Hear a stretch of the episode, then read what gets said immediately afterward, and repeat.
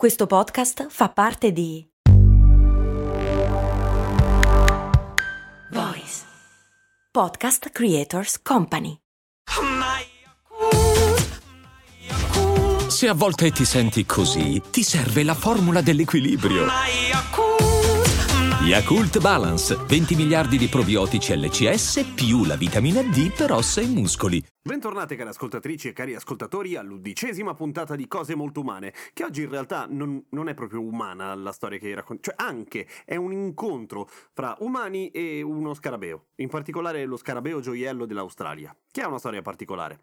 Fatto sta che due biologi, che evidentemente quel giorno non avevano molto da fare, sono Daryl Gwynn e David Rance, stavano camminando sulle strade sterrate dell'Australia eh, alla ricerca di insetti e a un certo punto videro una bottiglia di birra Emu, una delle birre nazionali dell'Australia, buttata lì sul bordo della strada. E la cosa di per sé non ha niente di strano, se non fosse che sulla bottiglia c'è uno scarabeo gioiello, uno scarabeo eh, simbolo anche quello dell'Australia, che non riescono a scollarlo dalla bottiglia nonostante la scuotano, rimane lì.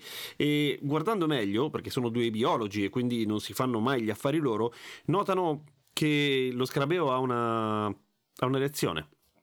Eh, gli piace proprio tanto la bottiglia allo scarabeo. Ok, potrebbero sembrare due maniaci sono le campane. Potrebbero sembrare due maniaci sessuali, ma in realtà sono solo due biologi. Fatto sta che vanno in giro, eh, incuriositi da questo fatto, e trovano una serie di altre bottiglie emu, cioè di birra emu, con una serie di altri eh, scarabei maschi che cercavano di ingropparsi le bottiglie.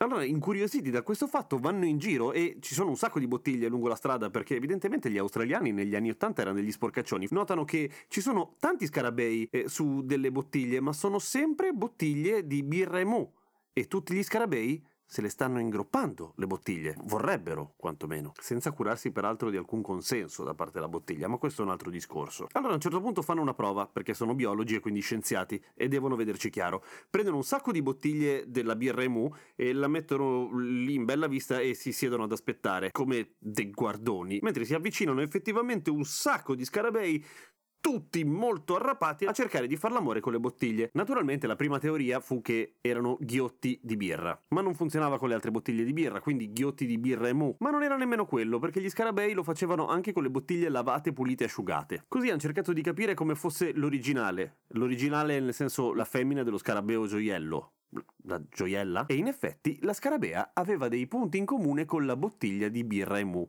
Era dello stesso colore, cioè marrone dorato, e aveva dei bozzi sulla schiena, dei piccoli bozzi, una zigrinatura, che avevano anche le bottiglie per essere più antisdrucciolo. Fatto sta che agli scarabei maschi questa roba dell'antisdrucciolo faceva l'effetto di...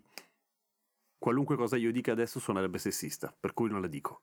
Bravo Gem. Le bottiglie della birra Emu in pratica erano dei sex symbol pazzeschi per i coleotteri gioiello australiani. Qual era il punto? Che da un lato, sì, ok, li prendi per il culo e ridi 5 minuti, ma poverini, loro eh, rimanevano sotto il sole a fornicare per finta delle bottiglie fino a morire e oltretutto naturalmente non si riproducevano e questo iniziava a essere un problema. Quindi che cosa successe? Successe che i biologi pubblicarono un loro articolo e lo mandarono anche alla birra Emu e la birra Emu disse, mm, a questo punto tanto vale togliere i bozzi delle bottiglie e chi se ne frega, e la popolazione dei coleotteri gioiello australiana tornò a salire. Insomma, sono salvi.